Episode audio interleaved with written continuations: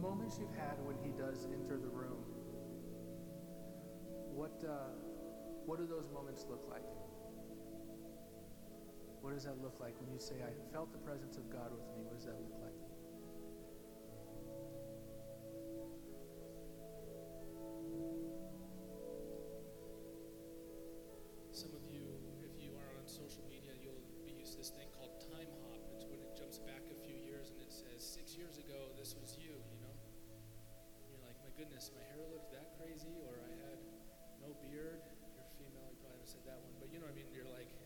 Whatever, time hop, back, back, back. When we go into a new year, so many times we actually look forward and go, I can't wait until this happens, or this happens, or this happens. But maybe you should take a spiritual time hop. You should go, hey, Jesus has actually been at work in your life, whether you've realized it or not, for a long time.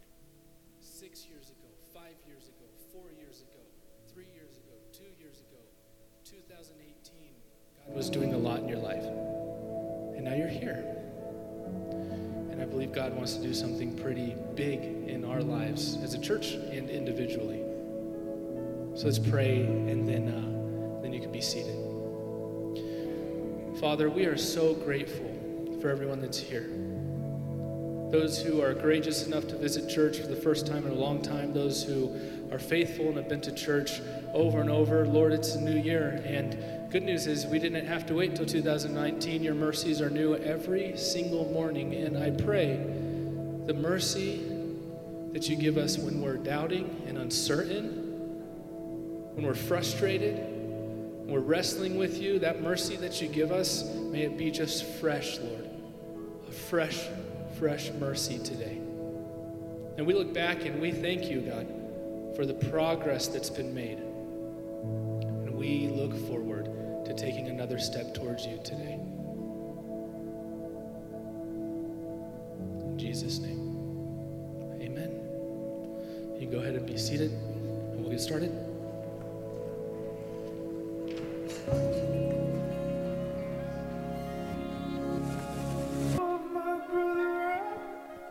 You know, like the stuff that I would want to talk about wouldn't really be good at church, you know. But if you could ask about anything, what would you ask? Um, I don't know, just like why does God seem so messed up in the Bible? And like killing all the time. And Christians too. Seems like there's lots of crazy stuff Christians do, you know? Like we definitely never talk about that. Or maybe, I don't know, other religions might actually be right too, or better than ours. Like maybe there's lots of ways to get to God. I don't know. So, see, it's not really super great questions for church. Totally. Totally. Yeah, no, I, I get it. I just, I mean, I have some of the same questions too, actually. I, they're good questions. Actually, a lot of older people at the church have the same ones. They just don't talk about it. You can always ask me any question you want, okay? If you're ever sitting there thinking, can I ask that? The answer is yes. You can ask that, okay? Okay. Okay, well, this morning, someone actually asked me about my habits of going to the coffee shop called Downpours. So I do have a habit. This morning, I was at Downpours, coffee shop off Tennyson, and I was talking to a guy that I talk to a lot just in passing. Better? Just this one. Oh, good. Thank you. Thank you. Thanks, Walter. Uh, I was talking to this guy at the coffee shop, and we, in passing, will usually talk to each other. And, uh, and we'll say hi, how are you, those sort of things. And so today I'm sitting down, working on a few things, and he comes and sits next to me. He says, Hi, Preston. I said, Hey, how are you? He said, Good. And then he like jumped in the deep end. You know, one of those conversations you're like, Oh my goodness, I came here actually because I needed to get work done, and now, now we're there. We're like in the deep end, and let's go, let's talk. So he starts talking about God, and he starts talking about his dad, and his dad was a pastor um, of a pretty charismatic Pentecostal church. And he said, you know, like, and he's talking to me as if like I don't really know what a pastor is, but I said, oh, okay, like we're we're talking about that. And he said it was really hard because I got kicked out of my house for asking questions being raised in this household.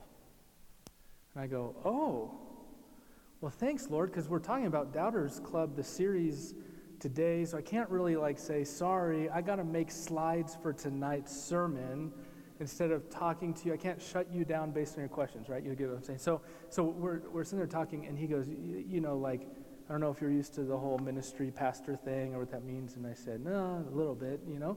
And I told him, I said, did you know I'm a pastor? He said, no, I didn't know you're a pastor, but that makes sense because all you do is listen to people. That's what he told me about my, what I do in the coffee shop. And I said, well, that's, I, that's all I do, I guess. And, uh, and then I told him about this thing called Doubters Club that our church does, where we uh, get a believer and an unbeliever, and, and they, they model friendship and pursue truth together. That's been the vision statement of the Doubters Club for years. And uh, even today, we had a Doubters Club. I came straight from there to here. And, uh, and, and I said, we have all these different worldviews and talk about questions and uh, sometimes the people come to church from that, sometimes they won't, but regardless, we get to talk about God in the context of asking healthy questions. And this is what he told me. He said, I wish that was around when, like, when I was growing up. And I said, Well, you're welcome to come to our church. And he said, I think I'll come to church next week. I, I have work this week. I'm going to have to ask for the time off. I said, Great, we'd love to have you. And so I told him, I said, our church, listen, uh, whether you're a believer or you're not a believer or you're somewhere in between, we, we really want to do community with you and life with you and all stuff. And, and he tells me it's so important that churches like that exist.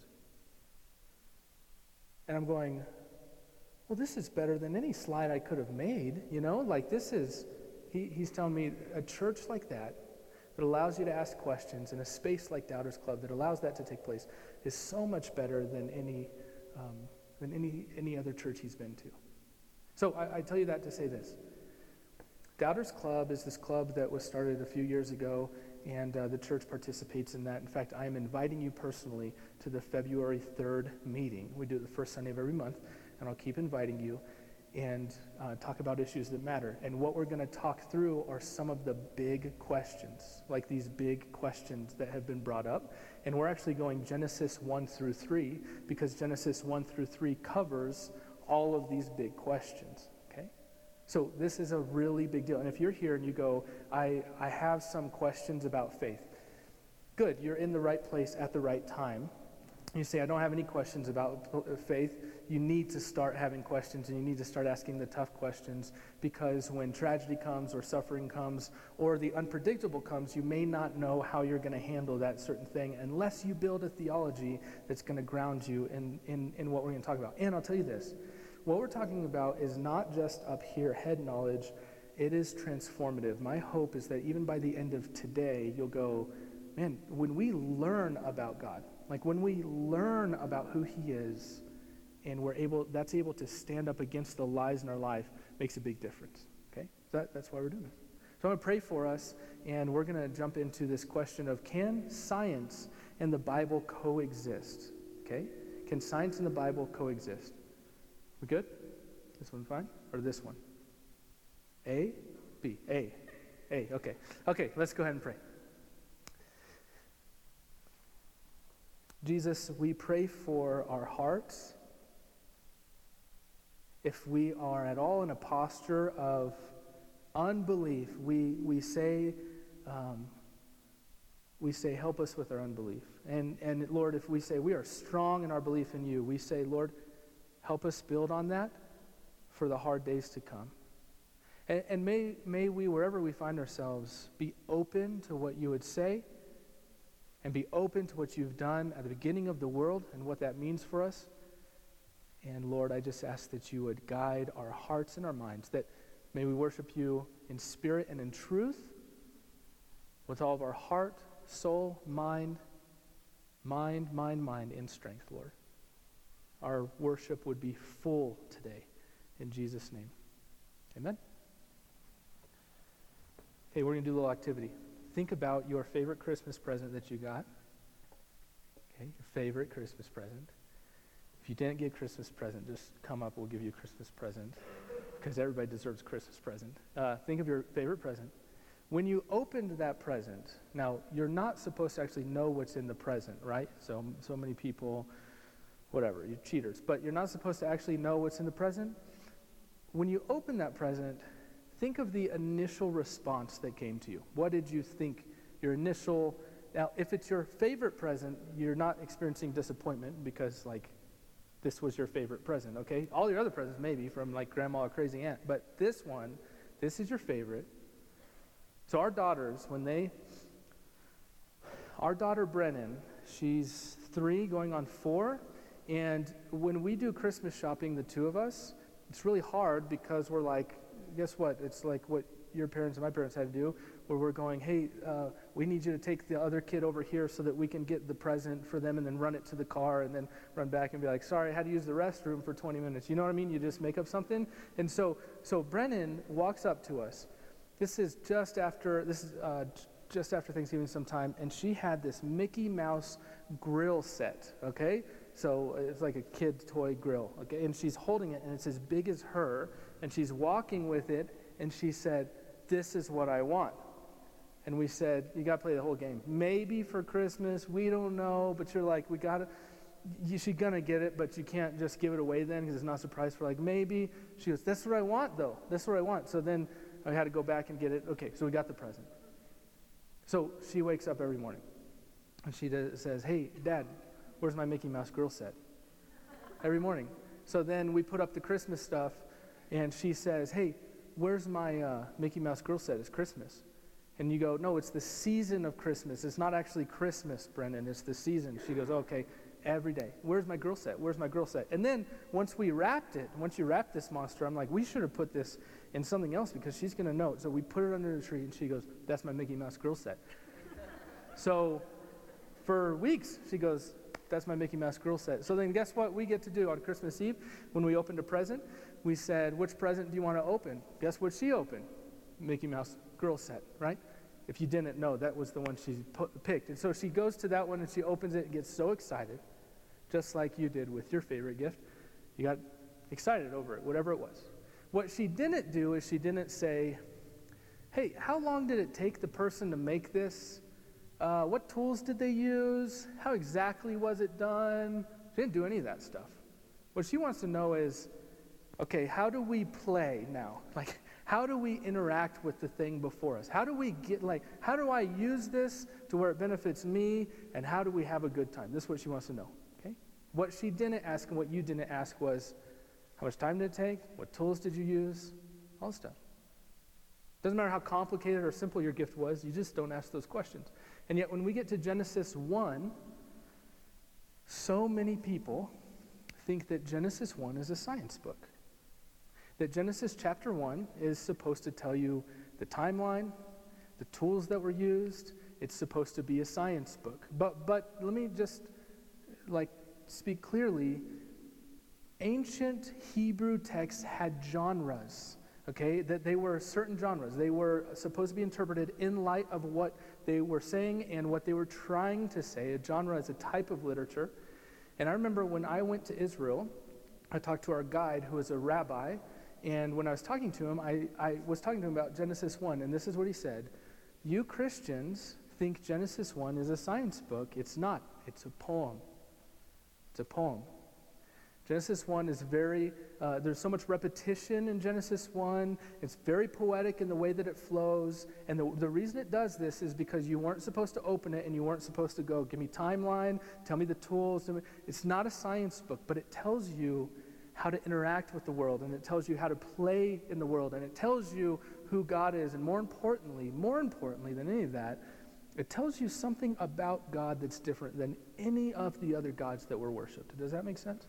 So if you're here and you say, nope, I have to interpret it literally, literal, like seven days, the earth is 7,000, 8,000 years old, that, I, I, we're going to give space for that. And if you're here and you go, I don't even know if I believe in Genesis 1 because it is crazy that there's light before there's sun, that they're like, that's crazy, this is weird. Okay, we're going to give room for that. What we're going to get to is the purpose of Genesis 1. To show you, look, science and the Bible are not at war with each other. I mean, I, um, I forget what author it was that said this, but they said God has actually given us two books. He's given us the Word of God, and then He's given us the Word of nature. The Word of nature also tells us about God, it tells us things about God, who God is, Romans tells us that the nature reflects the beauty and power of God. But the two are not at war with each other. So science is finding out how things began or how things work. What is the way in which things work and the scientific method and all these different ways that we can utilize the discipline of science. Genesis 1 is not trying to make that claim. It's not trying to do that. Uh, it, it would be like if we've used this illustration before if someone said, go break a leg, and, and then someone 2,000 years later reads that, 3,000 years later reads that, and they're like, man, if I said that to my friend Ryan, say, Ryan, go break a leg on your date tonight. And he's like, and then someone reads that later and they're like, man, Preston hated Ryan. No, that's not at all. I was using language in a different way. What if Genesis 1, the author, was using language in a way to combat the false gods and to tell you something about God, but wasn't making scientific claims. And, and I would argue that's, that's what was happening. Okay? Genesis 1 um, takes us through a whole lot of what God did. And let, and let, me, let me just put it this way. When you get into Genesis 2, I think it's verse 3 or 4, it actually feels more like a narrative. It feels more, it's like almost like it's starting over, this creation story. Well, because what you have is you have a poem and then you have narrative.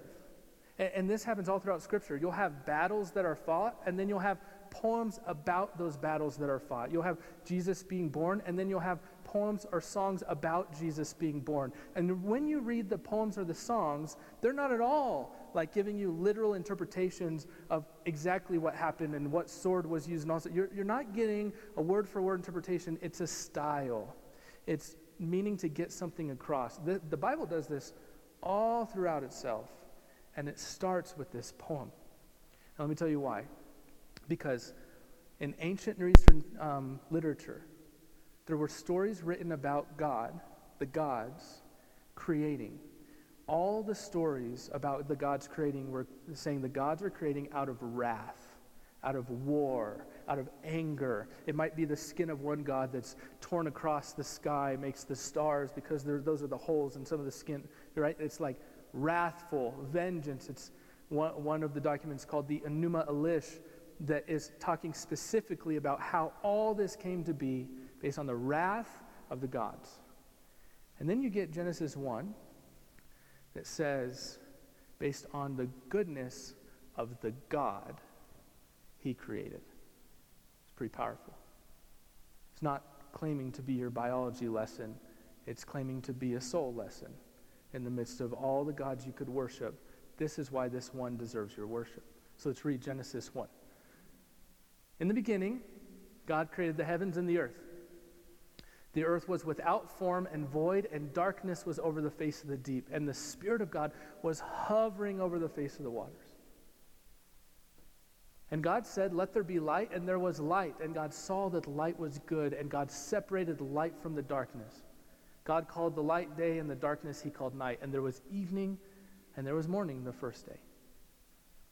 And God said, Let there be an expanse in the midst of the waters, and let it separate the waters from the waters. Uh, let me tell you what this means. Have you ever, if you didn't know the world was like this, okay? You're like, no, the world's flat. No, it's not. Okay, the world's like this. It's a, it's a circle. The world's a circle, okay? It's a sphere. Uh, and, and whenever, and, and if you didn't know that, if you look with your eyes as far as you can, you'll see kind of a curvature well, it looks like a curvature to the sky.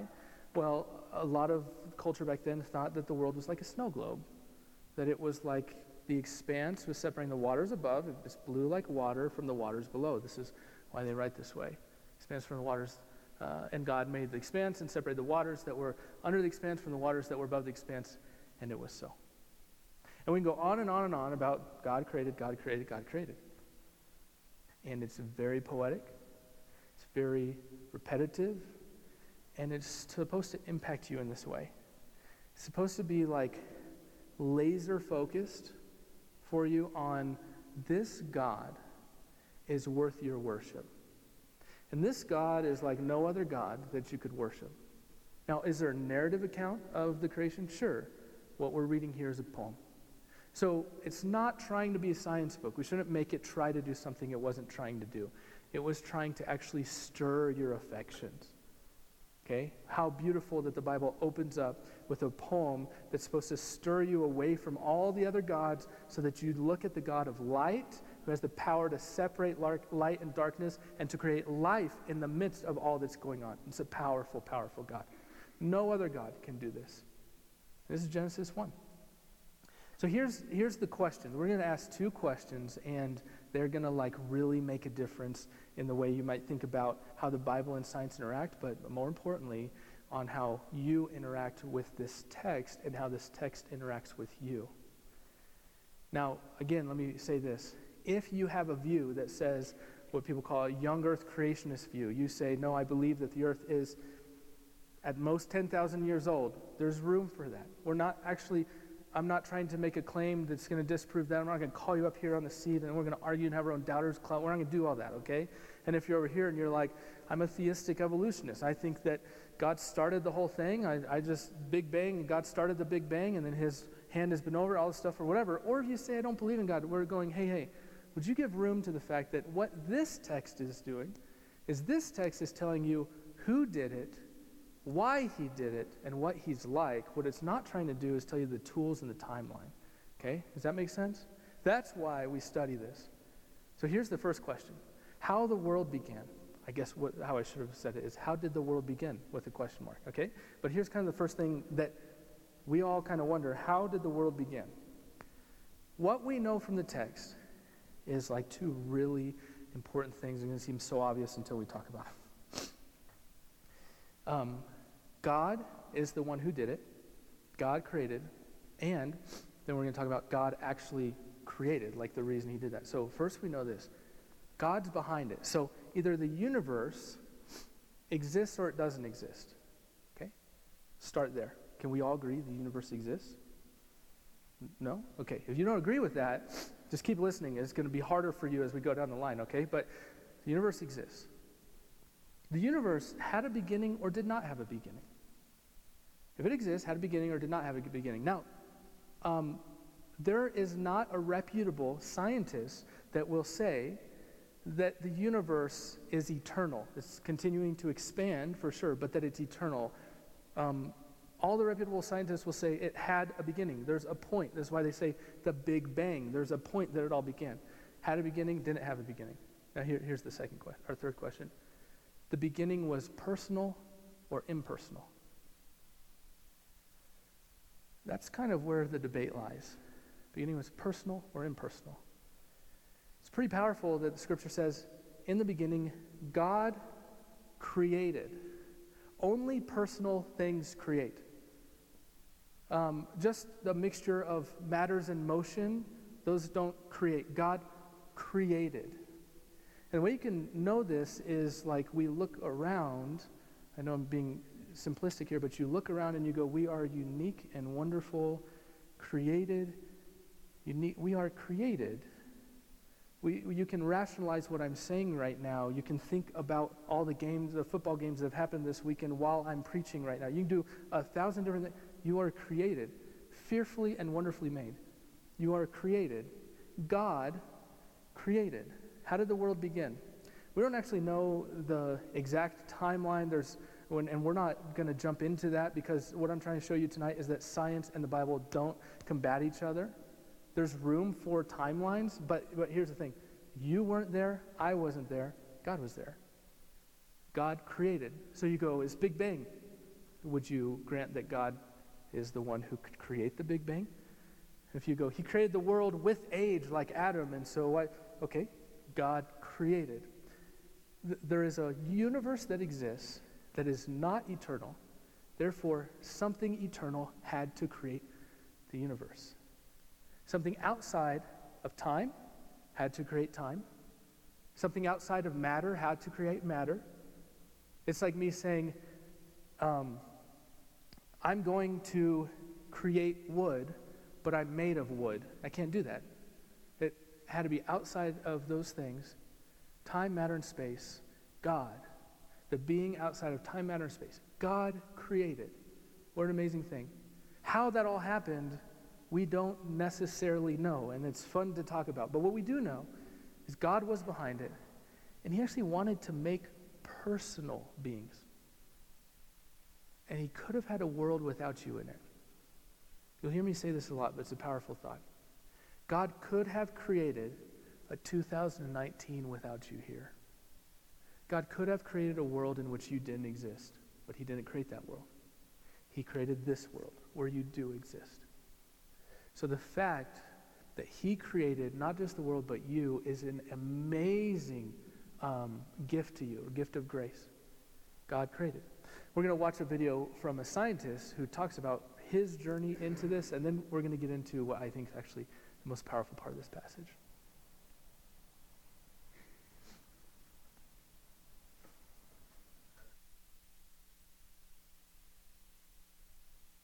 Well, in the home where I grew up, uh, faith was not something that was talked about very much. Uh, my father was a professor of drama, my mother a playwright. Uh, when I went to college and those discussions in the dorm late at night about religion uh, began to occur, I had no particular reason to attach value uh, to a faith system. It had never been something I was familiar with or had internalized at all.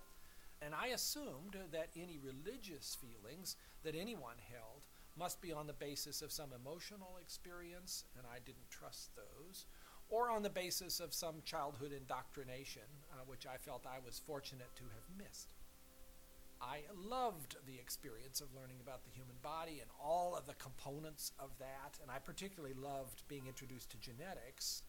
But then I ended up in, in, the medical school curriculum sitting at the bedside of patients with diseases. This was no longer an abstract study of molecules and organ systems, these were real people.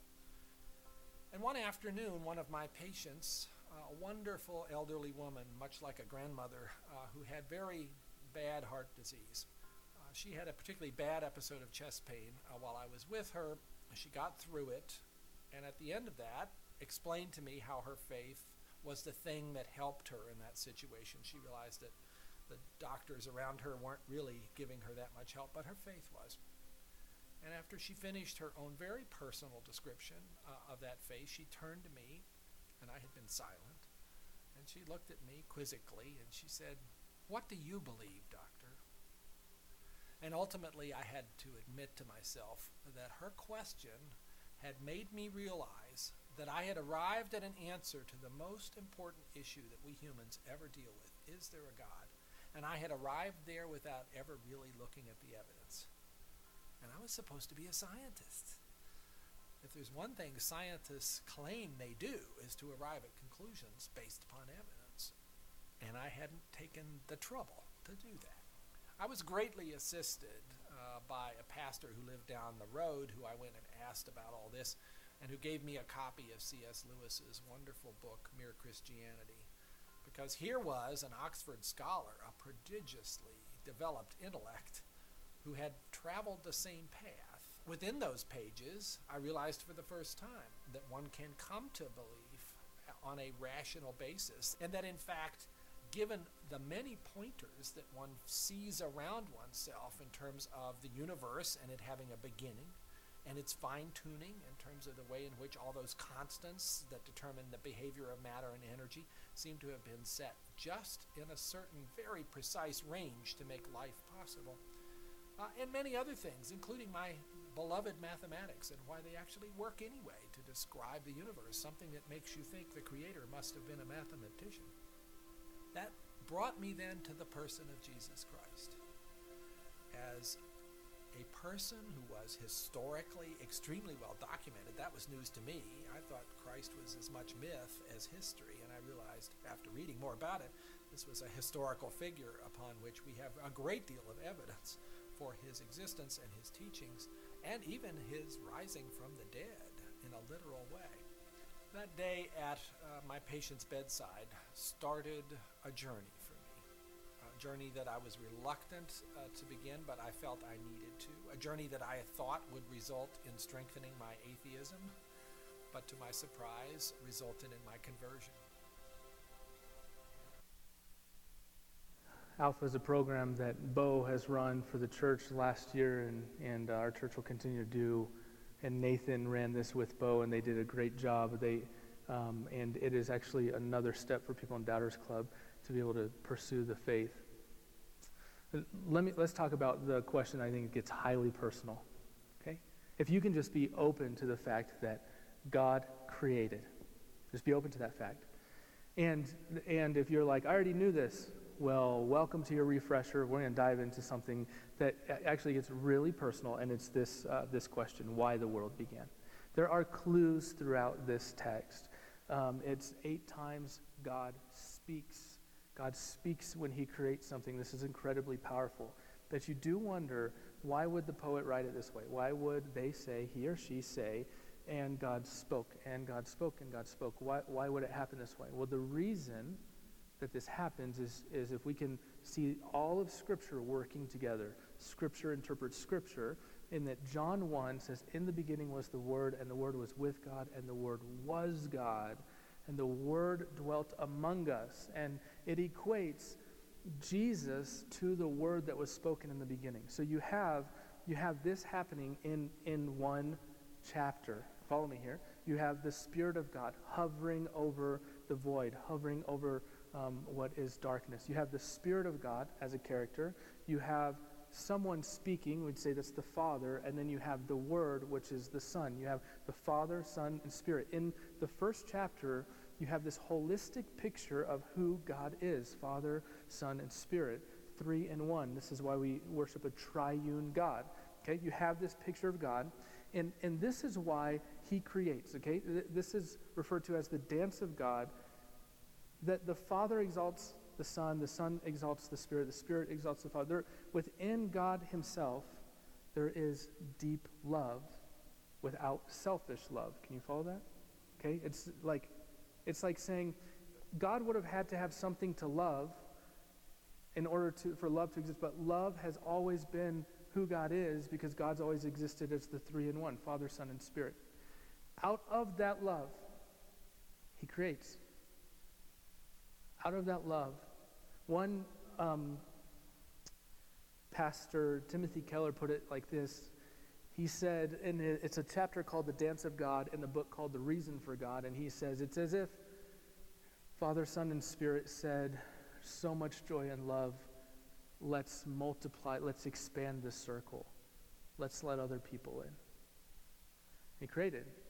God, God's overflow of love created. He created things, not out of wrath and war, but be out of love, out of who He is, in order to have more fellowship, more fellowship, more fellowship. He created. And He created this world, and He created you, and He created me. And then He said this thing it is good. Now, again, I don't know what you think, why you think God created if you thought He got lonely, right? I don't know. Like, if you've never thought about thinking about that, why do you think God created in the first place? Was He bored? Was He like was he challenged by another angel? I bet you can't create something called a human, right? What do you think happened? Uh, like a good theology would tell us, the person of God overflowed in joy and wanted to expand his fellowship to other beings. He created us in his image, male and female, in his image. And then he said they are good. Everything he created is good. So, so follow me here. When you call something good, it's a pretty big deal. When you say, if you're, if, let's say you go get a cup of coffee, and if we get a cup of coffee together and um, it's not downpours, it's some other place, your favorite place, and you go, oh, this is such a good cup of coffee, and, and I'm not going to compare it to my favorite, so I'm just going to say, yeah, it's good too. This is a good cup of coffee. We, we do that together. What we're saying is, I enjoy this. I really enjoy this you watch a movie and you go, this is a really good movie, or you watch a movie and you go, that's a bad movie. What you're saying is, I enjoy this or I don't enjoy this. It's not just a stamp of approval when you say this is good. It's an enjoyment factor. This is why in Scripture God is shown in, in, in different ways, there's different verbs that are used as celebrating, as shouting for joy over us, as fighting for us. When, when God said this is good, he's, he's literally going, and this I enjoy. I enjoy this. I enjoy this. In fact, the word that's used in the scriptures as um, the Spirit hovering is the only other time it's used in the Hebrew scriptures is when it's talking about like, like um, a hen taking care of the chicks, like wings that are over the chicks, or if it's talking about kind of a very motherly attribute. It's highly caring, okay, and it's and and it's it's um, taking care of, it's hovering, it's caring for, is what the scripture says. So I don't know if you ever thought about this, the fact that God would say, I enjoy you. I enjoy you. And here's what's interesting if you live in Colorado. If you're just visiting, you should move to Colorado because wherever you're from, it's not as cool as here. Um, if you live here, people at our church go hiking all the time, riding bikes, whatever, and, and they're in nature. And, and here's what you'll know it's not just a, a poem in Genesis 1, it's like all of this is a song. The heavens declare the glory of God, right? The, the, it's as if you're looking and you go, I, there's majesty about the mountains. There's something amazing about the sky. This is why people hashtag no filter needed. What they're saying is God is good enough on his own, right? So, so it's like the beauty of creation is singing this song. It's this song of praise. It's this song of praise. It's this song of praise.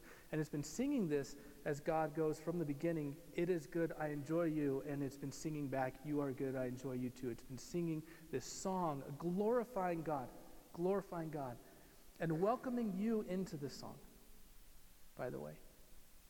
That you would be welcomed into the song of glorifying God. But we can't sing this song we can't sing the song because, and, and by the way, when we think of God looking at us and going, You are good, it's like all my creation, you are good, we actually know how broken we are.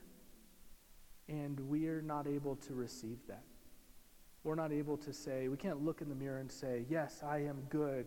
All you got to do is ask the person you're sitting next to how good you actually are, right? You, you can't receive that wholeheartedly unless there was something done unless there was a goodness that covered you, unless there was like a righteousness that covered you and brought you back into the song. This is what Genesis 1, all creation is shouting back and forth to God in this poem. And, and, and we, when we're outside looking at beauty, we know, like, wow, there's a power behind the sun. There is something amazing about the stars when you're camping. There, there is beauty.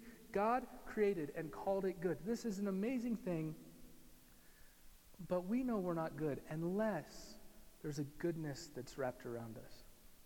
And this is the gospel story. From Genesis 1, we are invited into this song. And the only way we can enter into the song is through Jesus. Is, is through him actually imparting to us his righteousness and taking on himself our sin. This is the gospel story so that we can receive the words from God You are good. I enjoy you. You've heard me say this before, but something I repeat to myself as I hear from God is You are God's very good idea. I enjoy you. You can receive those words because of Jesus.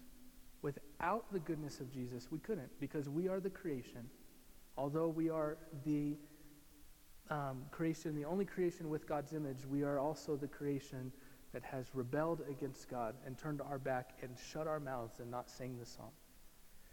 And creation is calling us out of that, which is what you saw the video of. And I would, I would tell you, if you've never joined in the chorus of all of creation, you can join in that chorus. Genesis 1 is inviting you to shout back to God, I enjoy you too for you to receive the words from God, You are good, I enjoy you. It's a poem. It's a really powerful poem.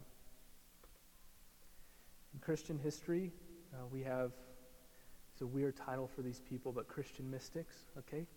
And if you go, I don't like the name mystics, it's okay. You, we can just say, uh, I was going to say spiritualists, but that sounds that may sound more weird to you. C- Christians who like to experience the presence of God. Is that better? Um, we have uh, actually people who would discipline their lives around what it is to be in communion with God. And they didn't seek experiences, by the way, but that was like a quality that they would actually have some sort of profound experience. And, and there's one, Julian of Norwich, um, she was a Christian mystic. Now, hear me clearly. When I use that word, it could be abused, but this is someone who uh, locked herself away, not from society, but just like certain times she would just go to seek the Lord, and then she would help people on the side of the road. And, and she was very influential on C.S. Lewis. Her writings were very influential on him. And she had this vision one time, which was really powerful. Um, and, and it was of her holding what seemed to be like a little pearl in her hand. I'm, I'm going to read you what she says about her vision. is pretty short, but I just want you to imagine this. Julian Nor- Norwich, she writes about this and said, And in this he showed me a little thing, the quantity of a hazelnut, lying in the palm of my hand as it seemed, and it was as round as any ball. I looked upon it with the eye of my understanding and thought, What is this? And it was answered generally as this It's all that I made. I marveled how it might last, for I thought it might suddenly have fallen through for its littleness. Okay? It's so small and little. And then she hears God say, This is everything that I made. And, and she goes, This is about to like disintegrate in my hand. Okay, this is how the vision's going. I marveled at how it mass- might uh, fallen for nothing. And I was answered in my understanding. It lasts and ever shall for God loves it. And so have all things their beginning by the love of God. Is what Genesis 1 says. In this little thing, I saw three properties, she said. The first is that God made it, the second, that God loves it, and the third, that God keeps it. It's like all, all is in the palm of God, God's hand. Does that sound familiar? It almost sounds like Scripture, right? It's in, it's in Scripture, by the way. But it almost sounds like that and you go, why do we even, why are we even singing "It's Your Breath in My Lungs"? Why do we even have lungs? Why is there even breath? Why? God created, and He said it's good. His love created it. Everything has its beginning in its love, in His love, and um, God loves it. And the third is that God keeps it. God keeps it. Colossians tells us all things were made through and for Christ, the Word of God. So I'll tell you this science and the Bible, they don't contradict each other. They don't go head to head. One is telling us one thing, the other is telling us another thing. One's not claiming to be a science book, the other one is actually science, okay? So you can be a scientist who's a Christian, you can pursue science and, and not worry, what if, what if like, I, I lose my faith or anything? I, I would venture to say if you pursue science, uh, you'll probably get deeper into your faith because you'll start to learn some incredible qualities about God that we don't even know here. And, and so they don't combat with each other because what Genesis 1 is doing is saying, and, God said, and then you see that, like, out of the Trinity, God's creating, creating, creating. I enjoy, I enjoy, I enjoy. And then creation is singing back, and, but then man doesn't sing back in this way. And this is, we'll get into Genesis 3 if we start down that road. So, what I would tell you is this it's more than just saying, do science and the Bible contradict each other? No, they don't, because they're not claiming, the Bible's not claiming to be a science book. The Bible tells you a lot about a lot of things, but it doesn't tell you a lot about what a science book will tell you about. And the science book tells you a lot about a lot of things, but it doesn't tell you a lot about what the Bible will tell you about. You follow me? But it doesn't mean the Bible's not true. It doesn't mean the Bible's not trying to be biology 101. Okay? That's but what it does tell you is that you can receive these words. You are good. You are good. I delight in you. You are God's very good idea. You can receive those words if you're in Christ. Can we stand?